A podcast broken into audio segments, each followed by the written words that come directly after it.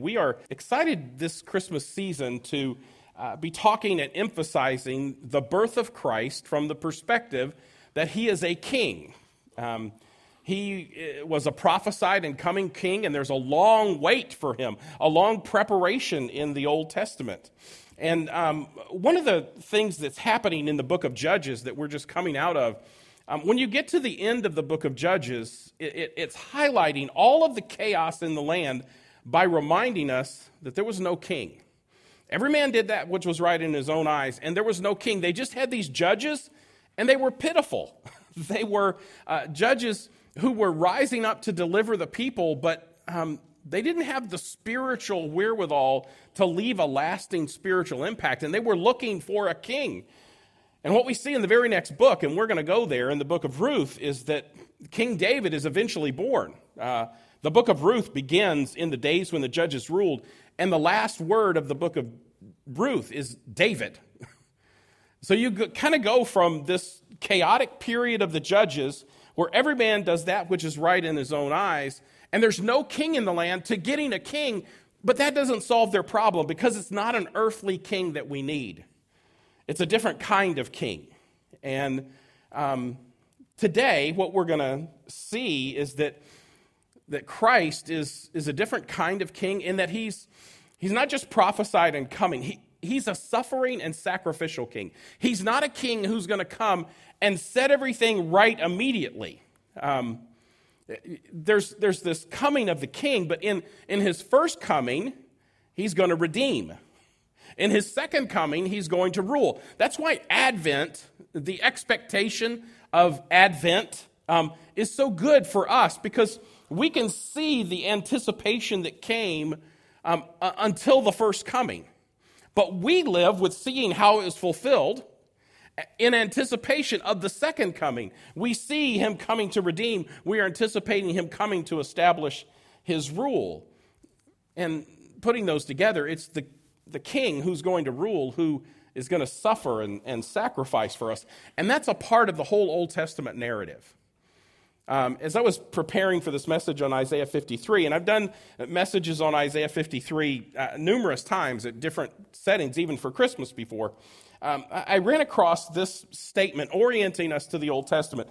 This is part of the Dallas Seminary doctrinal statement. It says this We believe that all the scriptures center about the Lord Jesus Christ in his person and work in his first and second coming, and hits that no portion, even of the Old Testament, is properly read or understood until it leads to him.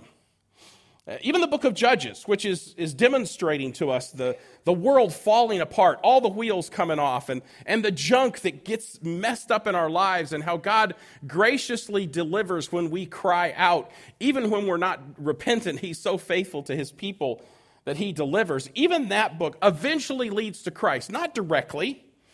Um, I'm not going to try to draw any parallels um, between Ehud and Christ and, and Gideon and Christ and Samson and Christ. It's just not how you're supposed to do it because it's the bigger picture that is saying they were trying, they were uh, warriors and chieftains, they were, they were doing what they were doing, but they weren't the answer to the problem.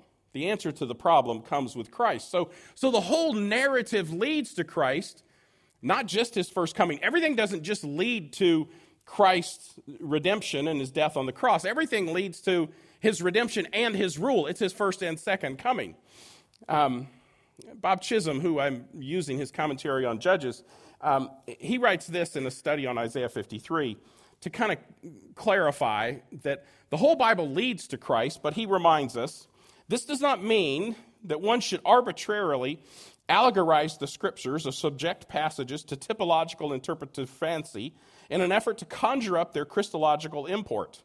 It does mean, however, that the entire Bible, including the Old Testament, finds its full significance in Christ's person and work. Um, everything is fulfilled in Christ, but that doesn't mean you can just free associate anything, okay? You, you can't just go, um, Samson was a champion, Jesus is a champion, so Samson's like Jesus. No, Samson, don't use Samson, okay? When we get there, you'll get why. Don't use Samson to parallel to Jesus. Yes, he conquered an enemy, and Jesus conquered an enemy of death. Okay, nice parallel, creativity, not interpretation, okay? Um, that's what he's saying. The whole Old Testament is getting us to Jesus, but every single thing don't free associate in the Old Testament. However, there are some places in the Old Testament that the New Testament explicitly makes clear yes, this was about Jesus.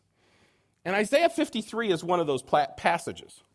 Isaiah 53, it's actually the last part of 52, is a part of what is four or five servant songs in the book of Isaiah. And this one um, is the central and kind of the climax of these messages that Isaiah is bringing about um, the Messiah coming. And, and the Messiah in this passage is called the servant of the Lord, and that raises a few problems, uh, particularly if you're Jewish. Uh, Franz Delitzsch, um, who's an Old Testament commentator, has got a 12 volume series uh, uh, on uh, the Old Testament called Keil and Delitzsch. Um, he lays out real clearly what I want to show you that kind of everyone notices. Isaiah 53 talks about the servant of the Lord. Let me tell you, the servant of the Lord is the nation of Israel. I listed a bunch of verses up there and one without a punctuation, so don't know what's going on there. Uh, should be a semicolon. All of those verses make it really clear that Israel is the servant of the Lord. Um, and the Jewish nation, a, a, large part of Judaism, interprets all of the things that we, as, we ascribe to the Messiah, they interpret that to the nation. The nation suffers. The nation is the one who's going to rule, not Jesus. Um, and they, they see that, and there's a legitimacy to that because the nation is the servant of the Lord. There are those within Judaism who would say, that it's not just the whole nation, it's the faithful part of the nation, the, the remnant, those who are still living according to Torah, those who are still um, looking forward to God's work in the world. And sometimes that is just kind of a major work. Some within the Hasidic community of the Jews would still be looking for specifically a Messiah. Um, and this kind of threefold approach to Isaiah 53, what we're going to see today. I just want you to know some Jews would say all this Isaiah 53 is about the nation of Israel. And they would they take it very seriously. That the nation suffers. The nation is going to provide kind of the way and the path forward, and God is going to glorify the nation. Some would say, no, it's only faithful Jews. Some would say, and the Christian community very clearly says, no, Isaiah 53 is really about the Messiah. Um, let me show you the New Testament passage. You don't need to write all these down. But this is all the references to Isaiah 53 and the New Testament passages that apply them to Jesus. Okay? So this is not a fanciful cartwheel free association for me of this is like this. This is this is the Old Testament and the New Testament says that's Jesus. It's very clear. Um, uh, out on the um, Connection Center, I uh, have a little piece. It's just two pages that I reduced uh, from one of my systematic theology classes with the men on Thursday morning. Um, it's two pages that are Old Testament predictions of Christ's incarnation. And on the front, I've got Christ in the Psalms, and on the back, I've got all the Old Testament predictions in the, in the Old Testament that the New Testament clearly ascribe to Jesus Christ. Uh, you might find that interesting and something you can look through over Christmas. But we're going to specifically look at, at Isaiah 52, very last part of it, uh, and then all of Isaiah 53, and see how this is clearly the prediction of the Messiah, but what it says about him. So we're going to start off in the end of chapter 52. It's actually verses 13, 14, and 15. And we're going to see kind of the theme. It starts off by reminding us that Christ's suffering leads to glory. He'll be exalted, and that's how it starts. Uh, by the way, the Jewish nation loves this part, and they accept verses 14 and 15. He'll be exalted, but his exaltation will follow his humiliation. The, the humiliation, they'll be suffering first. Here, here's how the verses read He'll be exalted first. It starts off Behold, my servant will prosper. He will be high and lifted up and greatly exalted. Um, this is the end of the story. Jesus Christ, high and uh, lifted up and exalted. Um, we get some glimpses of that, and we exalt him as uh, as, as a child, like the Magi did, like the shepherd did. Um, I'm not going to go there. There's a little eight minute clip on the shepherds that the chosen has done. Get your Kleenex out, right, watch the eight minutes, and it'll undo you. Um, we exalt him. Even as a baby, we, we have exalted him. He, he was exalted during his life uh, and lifted up on high at the Mount of tr- Transfiguration. He was exalted when he was resurrected and in his ascension. But all of this gets fulfilled ultimately not with his coming the first time to redeem, but his coming the second time to rule. He will be exalted and he will be lifted up. But that follows some humiliation. Just as many were astonished at you, my people, so his appearance was marred more than any man, and his form more than the sons of men. Thus he will uh, startle many nations. Kings will shut their mouths on account of him.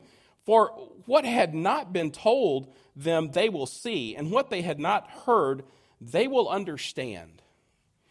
Um, it's shocking what happens to him, and people won't get it. People will close their mouths and just go, I don't understand what's happening because this exalted king is being mistreated so horribly. There's so much suffering and humiliation. He's going to be exalted, he should be exalted, but he is suffering. This baby that we exalt and we worship, we sing songs about, we have extra services to celebrate this baby's going to, before any of that happens, he's going to be humiliated and, and suffer. Um, the passage is going to move on into chapter 53 and say Christ's suffering was offensive. It was unbelievable, and, a lot of people didn't even see it for what it was. It was unbelievable and unrecognized. The passage reads like this who has believed our message? And to whom has the arm of the Lord been revealed? nobody believes it. Nobody, nobody believes this little baby, born to peasant parents who were so poor that on the list of offerings they were supposed to give when they took him to the temple for the first time, they gave the poor people's offering. A poor peasant couple with a tattered reputation because she was pregnant before they got married. this poor peasant couple, who's going to believe that's the king? That's why God started with shepherds and foreigners. the shepherds showed up, and people from a far distant land, they're the first people we see worshiping the king. And it continued. He, he, he was unrecognized, for he grew up before him like a tender shoot and like a root out of parched ground. Nothing you would have paid much attention to. He's no stately form or majesty that we should look upon him, uh, nor appearance that we should be attracted to him. He was despised and forsaken of men, a man of sorrows and acquainted with grief. And like one from whom men hide their face, he was despised and, and we did not esteem him.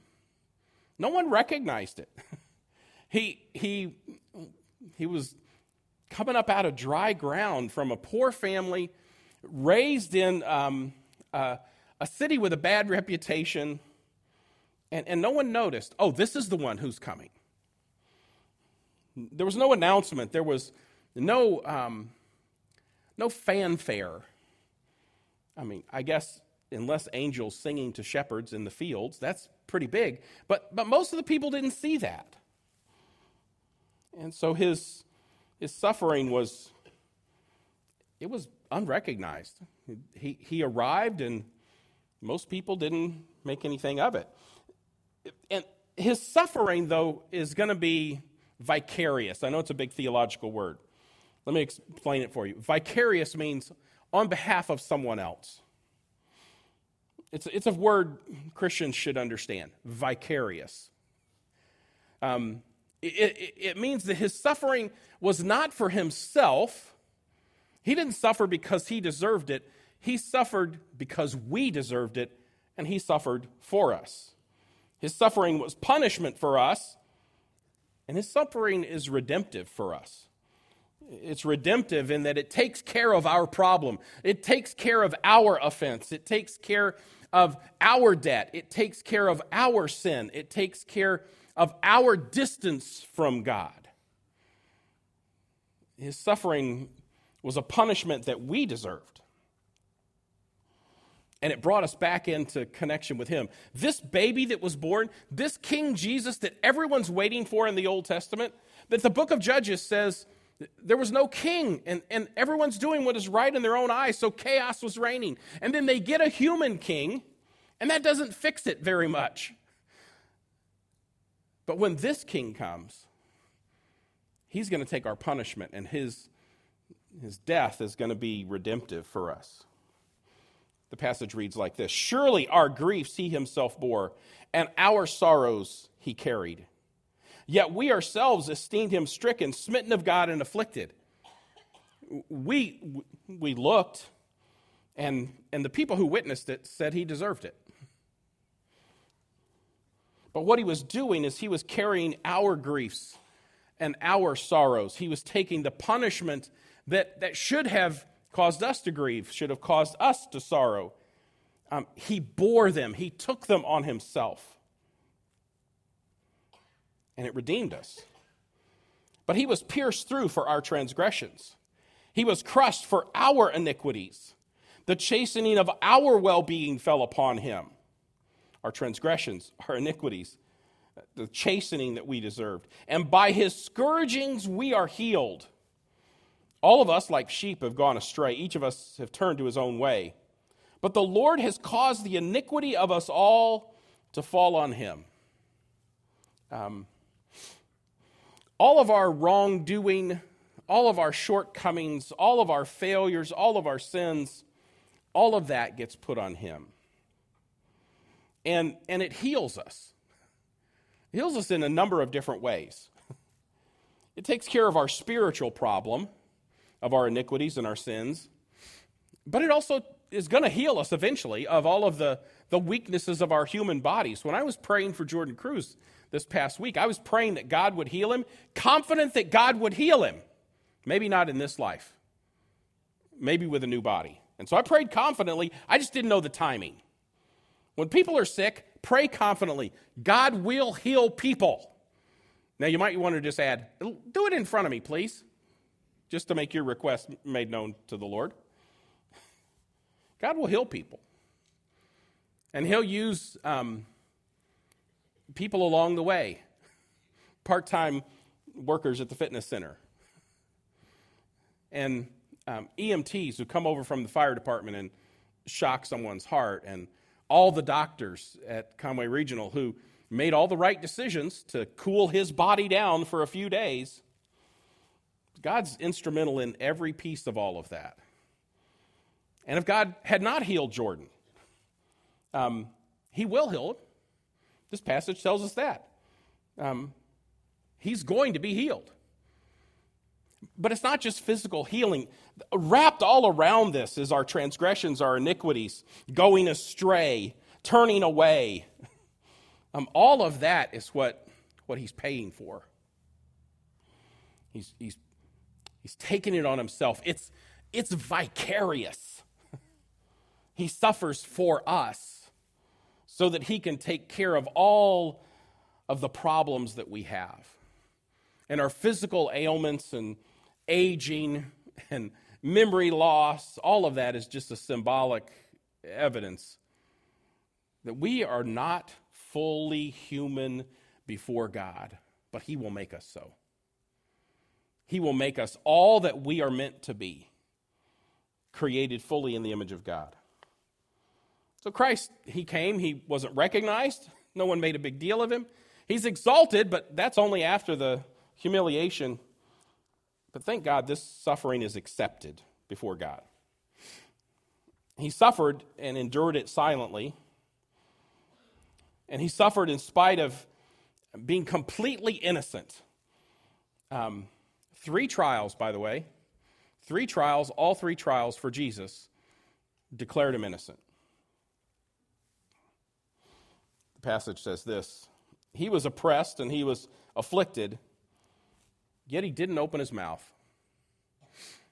He willingly took all of this, knowing that he could have called down all of the hosts of heaven to take care of the people who were scourging him, who were placing him on the cross, who were nailing him there. He could have, after hanging out for probably 36 years with people like you and I who were frail and fickle and um, uncon- inconsistent in our commitment to Him, after 36 years, I mean, I've been around 60 years now, and I'm, I'm tired of it. People, including me, disappoint me all the time. Not sure I would have laid my life down for me. But he endured it silently, didn't open his mouth. He didn't, he didn't say, I don't deserve this. He didn't say, I'm innocent. He didn't even say, I'm doing this for these other people. You know that, right? He didn't open his mouth. Like a lamb that is led to slaughter, and like sheep, uh, and like sheep that is silent before its shears. So he did not open his mouth. By oppression and judgment, he was taken away. And as for his generation, who considered that he was cut off out of the land of the living? No, one's even considering this is really what's happening. For the transgressions of my people, to whom the stroke was due, that's why he was being uh, treated this way. His grave was assigned with wicked men, yet he was with a rich man in his death. Um, both the thieves on the cross, but he was buried in a rich man's tomb. Because he had done no violence, nor was there any deceit in his mouth. Even in the midst of the pinnacle of the unjust treatment that he was getting that led to his death, when he was completely innocent, he didn't protest. Now, in the garden, he said, God, if there's another way, you know, let's figure this out. But, but I'm willing to do whatever you say is the way we need to handle this problem to redeem all these people back to you. And it worked. His suffering was efficacious, it was effective. It was, it was vicarious and efficacious. Two big theological words. It was in our place and it worked. It was God's will, and it ultimately results in our justification. But the Lord was pleased to crush him, putting him to grief. If he would render himself as a guilt offering, he will see his offspring, he will prolong his days, and the good pleasure of the Lord will prosper in his hand. This was God's plan all along. And it was God's plan that he become, and it's specifically here, a guilt offering. Um, five different sacrifices. I've talked about them endlessly when we went through Leviticus for 28 weeks. Five kinds of sacrifices. There's the, the sin offering that is made uh, for a sin that is. Um, it is an unknown sin and it really didn't damage someone, okay? It's a sin. You know you committed a sin, but it didn't cause damage anywhere. There's this guilt or trespass offering. I'm going to come back and talk to it why it's a little bit different. Those two take care of your sinfulness. Then there's the whole burnt offering, the third offering that would have been offered. It's after your sin is taken care of, um, then you offer the whole burnt offering, which is burning up an entire animal, indication of your entire dedication to the Lord and His full acceptance. You take the animal, you're not bleeding it, you, you're, you're literally burning it all up because you're saying, I'm fully dedicated, and God fully accepts it as the smoke goes up. It's your full dedication, His full acceptance. It's the third offering.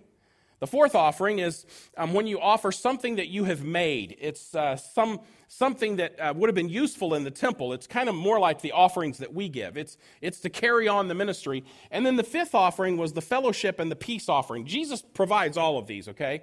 The fellowship and the peace offering uh, was a, a communal meal. You're not burning everything up. You're actually literally cooking it, and you eat it with the priests and your family and your friends, and you would invite poor people in to join you. Um, and, and it, it is the culmination of this because it celebrates the peace. Let me back up here. This trespass offering, it's the offering you give not just for your regular sins, but your sins that damaged other people. Christ has taken on himself our sins that had been offensive to God, damaged God, damaged his reputation, damaged other people um, he has become the guilt offering for us. Uh, the other name for it is the reparation offering because it repairs the damage that was done. Christ repairs all the damage. Um, this passage certainly is reflective a little bit of the Jewish nation. God um, chose them. Uh, he's going to bring them back, and he's going to bring them back in the sense that the king who's going to rule will be Jewish. They suffered, they've suffered a lot. The remnant in particular has suffered, but we know the whole Bible has pointed us to this is Jesus in his first coming and his second coming. And he'll be exalted, but only after humiliation. Not recognized by people. It was for us. It was effective. And it was God's will. And it solves all of our problems. It gives us hope. It gives us meaning. It gives us a reason to get people around the world. People need to hear this message. It's why we send out shoe boxes. It's why uh, we live our lives, hopefully, as an example that makes, um, makes our life appealing to others so that we have the, the footing to, to, to share with them what Christ really means. Here's what this passage tells us Jesus Christ sacrificially gave his life as a substitute for us. Very simple. That's what he did. he was born in a manger so that, um, so that he could ultimately die for us. I don't know if you could see it, it's pretty subtle back there. He was born to die. He was born so he could die so that we would not have to die. He died for our sins so that we don't have to die for them. And it all started in a manger. Not often recognized, but it's the most important event that's ever happened in history. So, a couple things we can do here. Um, take time to remember the birth of Christ and remember that it, it led to his suffering for me. he was not just born to rule. He will rule. That's the second advent. We're celebrating the first advent in anticipation of the second advent. And take some time to reflect on the fact that the suffering of Christ is going to lead to his glory. And, and yes, he's a, he's a baby that we celebrate, the birth that started the process after a long time of anticipation. Eventually, he'll be glorified, and we need to give him that glory um, in worshiping Him as a child, worshiping Him in His life, worshiping Him with our life, worshiping Him with um, the expectation that He will come and set everything right. And we're going to remember that today at Christmas time uh, as we think about our King who is suffering and sacrificial. Uh, we're going to remember that today through communion. And so, as we always do, there's opportunities for you. There's some prepackaged things down here if you would like. Um, if you're in these middle sections, we're going to ask you to come down the aisle this way and go back there. There's some tables in the back if you're near the back. If you're in the side sections, we're going to ask you to exit that way and return this way. So these aisles here are the return aisles. It just makes things smoother. But, but as, as we do this at Christmas time, I mean, we're in the home stretch here. we're remembering the birth of Christ. Let's just remember now. Let's remember that, that our king came to suffer and die. And this, this represents his suffering and his death for us. And we're supposed to remember and reflect and let this um, reorient us to this Christmas season.